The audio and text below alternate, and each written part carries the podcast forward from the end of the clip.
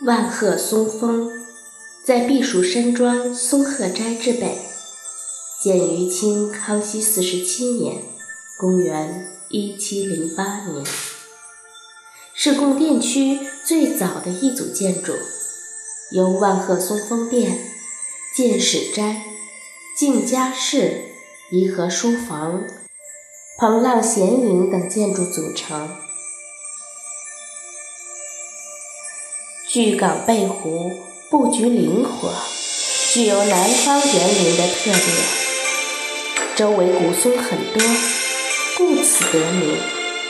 这组建筑是康熙批阅奏章，召见百官和眺望湖光山色之地，是康熙三十六景的第六景。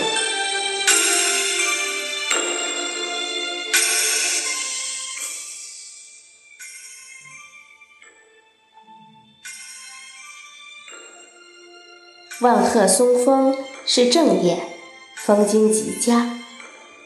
乾隆帝调灵常在此聆听祖训。继位后更名为济恩堂，并且作有御制避暑山庄《济恩堂记》。